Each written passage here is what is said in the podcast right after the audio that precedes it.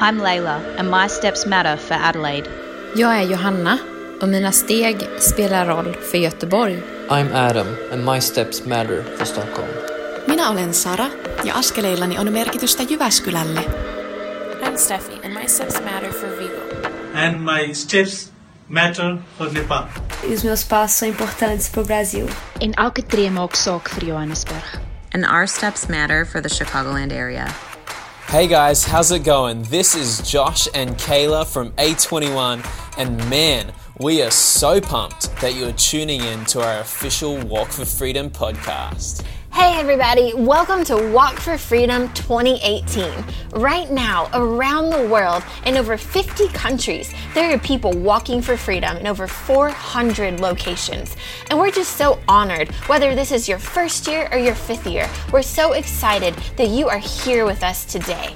And the thing is, Josh, right? We're all walking for one reason because we believe that slavery is wrong and we believe in a world without slavery. And it's just so inspiring to see everybody getting involved. Absolutely, Kayla. And right now, whether there's people in Whakatane, New Zealand, or Santiago, Chile, people are all over the globe walking for freedom, walking for this one thing. Because the truth is that there are more than 40.3 million slaves in the world today. And we as an organization and we as a collective people are saying, no, this is not okay. We have to do something about it. Because here's the thing behind every single one is a real person, a real story, a beating heart, and we are determined to put an end to slavery. I agree. I love that perspective. And I love that there are so many abolitionists around the world who get that. And that is why they've made the choice to show up today. So, on this podcast, you're going to hear from our amazing founder, you're going to hear from a member of our team who has a powerful story, and you're going to hear from our aftercare team who works with our survivors every single day. We're also going to dive a little bit more into the stories of survivors that you are walking and fundraising for today. So, to kick us off, here is a word of encouragement from our founder herself, Christine Caine. Hey everyone, Chris Caine here. I'm so excited. How awesome is this that we are all walking for freedom together? I'm here in Los Angeles, California, in the US of A. I don't know where you might be, maybe in my city of birth down under in Sydney, Australia, or over at Cape Town in South Africa. Maybe you're up in England or across at Kiev, wherever you are. I love the fact that we are one global force walking for freedom together. I want to just remind you that every step we are taking right now, I don't know whether you're in the middle of a heat wave or maybe it's pouring down rain wherever you are, but I want you to know that you are making a difference. Every step counts, and together we will abolish slavery everywhere forever.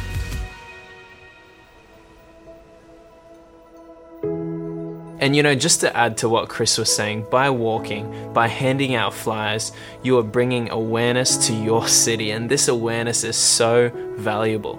I agree with you, Josh, and I think it's because of abolitionists. It's because of you. If you are listening to this podcast right now, you are a modern day abolitionist. It's because people are handing out flyers, they are raising awareness. That is what is making today powerful. You know, 10 years ago when A21 started, it was because Christine saw a flyer in an airport in Greece.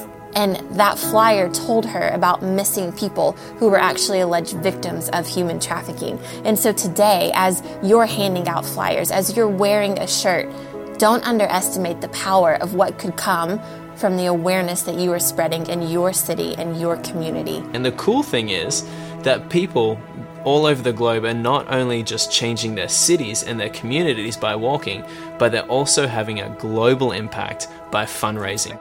And you know, for many of us who are walking today, I would even dare to say maybe all of us that are walking today, we had a moment when our life was interrupted, when we heard a story about human trafficking in the 21st century that changed everything for us. Something that truly gripped our hearts, and it might even be the reason that you're walking today. So, with that in mind, we would love to introduce you to our executive director, Phil, whose story reflects exactly that. Yeah, Kayla, Phil has been with us since the very beginning of our organization. He was actually our very first staff member. He's an inspiration, and he's going to share with you a powerful story about a moment when his life was interrupted. After being on the ground for three months, we get the first call that there is a victim of human trafficking who needs help, and the police wants to refer her to us. I will never forget that phone call. I'll never forget hearing, you know, the first time that there's a there's a person here who needs our help. It was this cold, rainy, dark December day. We knew very little. We just knew like her first name, and we knew her nationality and that she had been trafficked for sex in Greece and that she would be arriving by bus by herself from Athens that evening. I'm in the car with, with two of our, our female care workers and we're driving to this bus station at one in the morning. It's not in the best part of town and we're arriving at the bus station. We, we don't even have a picture of her. And so we're just trying to find this, this young, young woman. And as soon as she walks out of this bus, we're just like, that's gotta be her. Because I have never seen a face like that. I've never seen fear materialized in a person like that. And she walked out of this bus just looking down, looking afraid. And, you know, our, our team just went over and hugged her and said, you know, it's okay, introduced himself. You're okay, you, you have arrived, and, and we're gonna look after you. And, as she came into our care and we, we started to learn about her past and, and how she grew up and everything, I started seeing all these similarities to our lives. I learned that she had been born in the same year as me. She had been born in the same month as we. We were the same age. She had grown up in, in Eastern Europe in poverty and in an abusive home. I had grown up in Denmark in a great family, in a loving environment and so we are growing up in these two different countries. She's experiencing abuse on a daily basis. I'm experiencing love every day. When we turn um, 19 years old, um, we both dream of leaving our country and exploring the world and trying something new. And I fly to Australia, she flies to Greece. I end up going to school and chasing my dream and having the most amazing three years of my life in Australia, um, studying and meeting great people. She ends up being trafficked and being abused and coming into a sex industry where she is forced to service over 50 men a day. And at the end of these three years, I moved from Australia to Greece to start A21 and she gets rescued and there we meet at that bus station and our worlds just collide. I, had done absolutely nothing to deserve growing up where I grew up. I had done nothing to deserve having the family I have been born into. And I look at her life and I'm like, she did nothing to deserve growing up in that country, in that poor situation, in that abusive family environment. I mean, I had the drive to, to move to another country in the same way that she wanted to pursue something better for her life. The only thing is that injustice came into her world and an innocent girl were exploited in the most horrific way that you could imagine. In that way, our lives had just been going on this parallel path, and one has, has led to, you know, the life that I got to live, and one had, has led to where she ended up. And in this way, you know, I, I think slavery and freedom has one thing in common they're undeserved. But the question will be what will I do with the freedom that I have? I haven't done anything to deserve my freedom.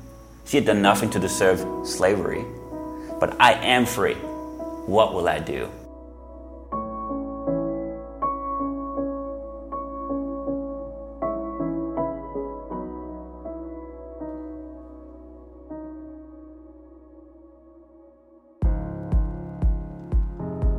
Look at the lives of the people who are involved with A21 and see how this issue has interrupted our individual lives. Like we were maybe going in one path and we became aware of human trafficking and it has just shifted our path. It has shifted my life in this direction. I know that I could never look back. This is a cause that has gripped my heart. Um, freedom is such a, an essential part of being human. It's a, it's a human right to be free for all of you who are right now walking for freedom and listening to this podcast, I want to thank you. I want to thank you for walking. Perhaps like me, human trafficking has interrupted your life. And today, we are gathering across the world in hundreds of cities because we have decided to do something about it. Right now, while you're walking, there may be a person out there who is the same age as you, has the same life story to you. Perhaps they're in your city or your town. And right now, we are walking for them. We are walking because we want to see a world without slavery. And I'm here walking in Denmark. Wherever you are, I want to encourage you that you today are making freedom possible. The truth is that change, real change, comes in two steps awareness and empowerment.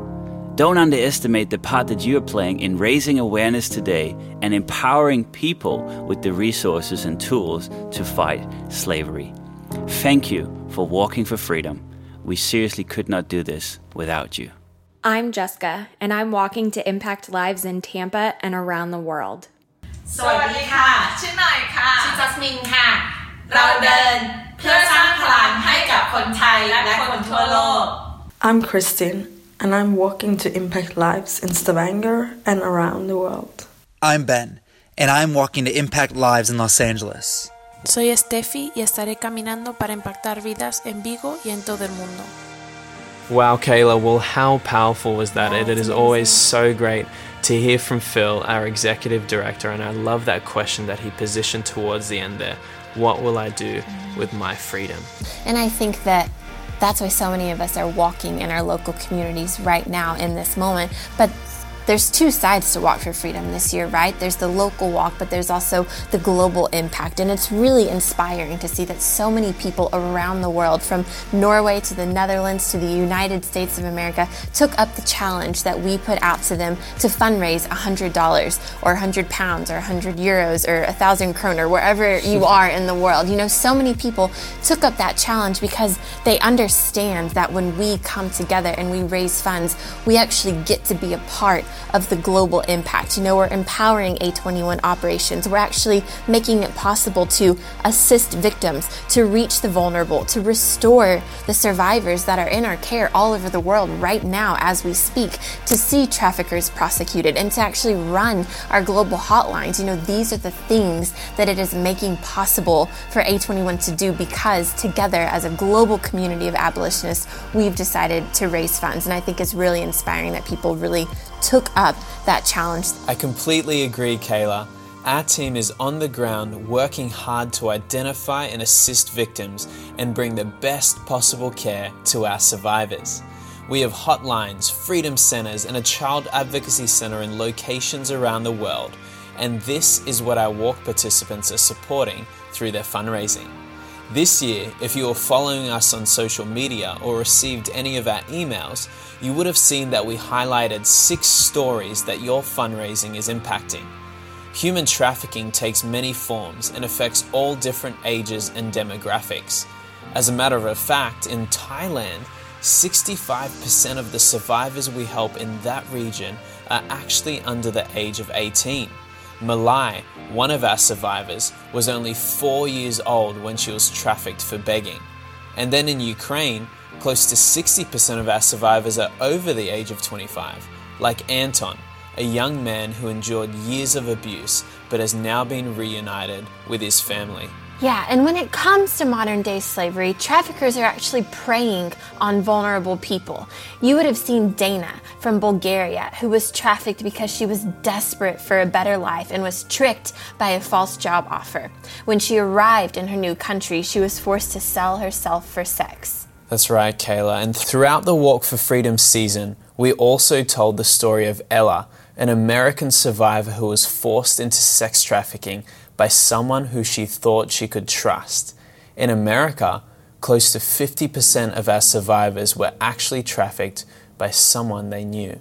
Yeah, Josh, and that was the same for Renee, another story we told of a 24 year old woman in Greece who was sold by her own boyfriend. But thankfully, Renee fled to safety and law enforcement connected her with our team. And that's the common thread with all of these stories we have shared. They are all now free. They came into our care in many different ways, like Kaya from South Africa, who managed to report her experience to a local clinic, who then called our hotline. But the main thing is, for every one of them, we are assisting them and walking with them on their journey to freedom and restoration. These six people, these brave men, women, and children, they have powerful stories. And not only that, but they are also a powerful representation of the millions whose stories are yet to be told, who have yet to be rescued, and who are still in need of restoration. And while we're on the topic of restoration, we'd love for you to hear from Dr. Rhiannon Bell. We love Rhiannon. She's our aftercare director, and she actually oversees the assistance of every single survivor in our care globally. And so we just want you guys to be able to hear a little bit more about our aftercare efforts and our work directly with survivors of human trafficking. Hey guys, as you're walking, I just wanted to share a little bit with you about our aftercare efforts around the globe. I think every human being wants a sense of acceptance, value, and belonging, regardless of circumstances, and often these things uh, have been taken away from our survivors. And so we work with meeting those basic needs of acceptance into our care, into our freedom centres. Um, you have a sense of belonging and you are valued. And so we try to instill that into our survivors, no matter what country they're in. But Certainly, depending on the type of trafficking, there will be different needs. So, sometimes for a male survivor of labour trafficking, he might just want to um, get some medical needs met, maybe psychological, and, and we can equip him with skills to get a job. Um, that's going to vary a lot compared to a, a child survivor of, of trafficking in Thailand, where we work more in meeting their, their basic needs, getting them shelter, medical treatment, psychological, and maybe um, placing them with an appropriate foster family. So we really work with the survivor in asking them, what are your goals? What does freedom look like for you? What does restoration look like for you? And working with them to achieve those goals. I love that it's a collective response, that it's not just myself and the A21 staff, but this is an opportunity that we all have to change the lives of these victims of trafficking who are now survivors. So, even one supporter can make so much difference in the life of a survivor. Um, I see firsthand the, the difference that it makes, whether that's medical care, legal care, psychological care. And it's so important that supporters realise that they are making an impact in the lives of our survivors, that they are the ones that are really assisting our survivors towards restoration and independence. That was so awesome. I loved every single thing that she said. And that's the truth, isn't it? You are important. Everyone listening to this, you are important. Your voice is important. Your steps are important. And like Chris says, we can't do everything, but every single one of us can take another step. That's so true. And we really want to encourage you as we're wrapping up Walk for Freedom 2018, as we're taking our final steps in our respective cities around the world. If you set a fundraising goal and you haven't met it yet, we're actually keeping fundraising open through October 31st because we want to see every single person that set a goal reach that goal because we know and we believe that when we come together, when we work together, when we walk together, when we fundraise together, we can actually help more people than ever before. That's it, Kayla. One thing that our CEO, Nick Caine, has said is that in the very beginning, up to now, we dared to believe that we could do it. In the face of difficulty, in the face of impossibility, in the face of complexity, we were a people who dared to believe that we can do it. And together, as a global community, let's continue to dare to believe all over the globe, wherever we are, we can put an end to modern day slavery. Slavery still exists in the 21st century. People like you and I, bought and sold as commodities. People like you and I, in this city and in this nation. But you and I are here today. We refuse to just talk about injustice, to simply post about it. Instead, we're here together in strength and numbers. We have the power to change the statistics, and we're changing them right now. This is our walk for freedom a walk for justice and human dignity, a walk for hope and restoration. From Australia to Ghana, India to Brazil, all over the world, we will abolish slavery with each step. Let's never forget that we don't just say it, we believe it. A world without slavery is possible. While human trafficking is destroying lives, we know that freedom will have the final word. That's why we exist. That's why we're here for freedom. For frihet. For freedom. Για την ελευθερία. Por libertad. For freedom. For freedom. For freedom.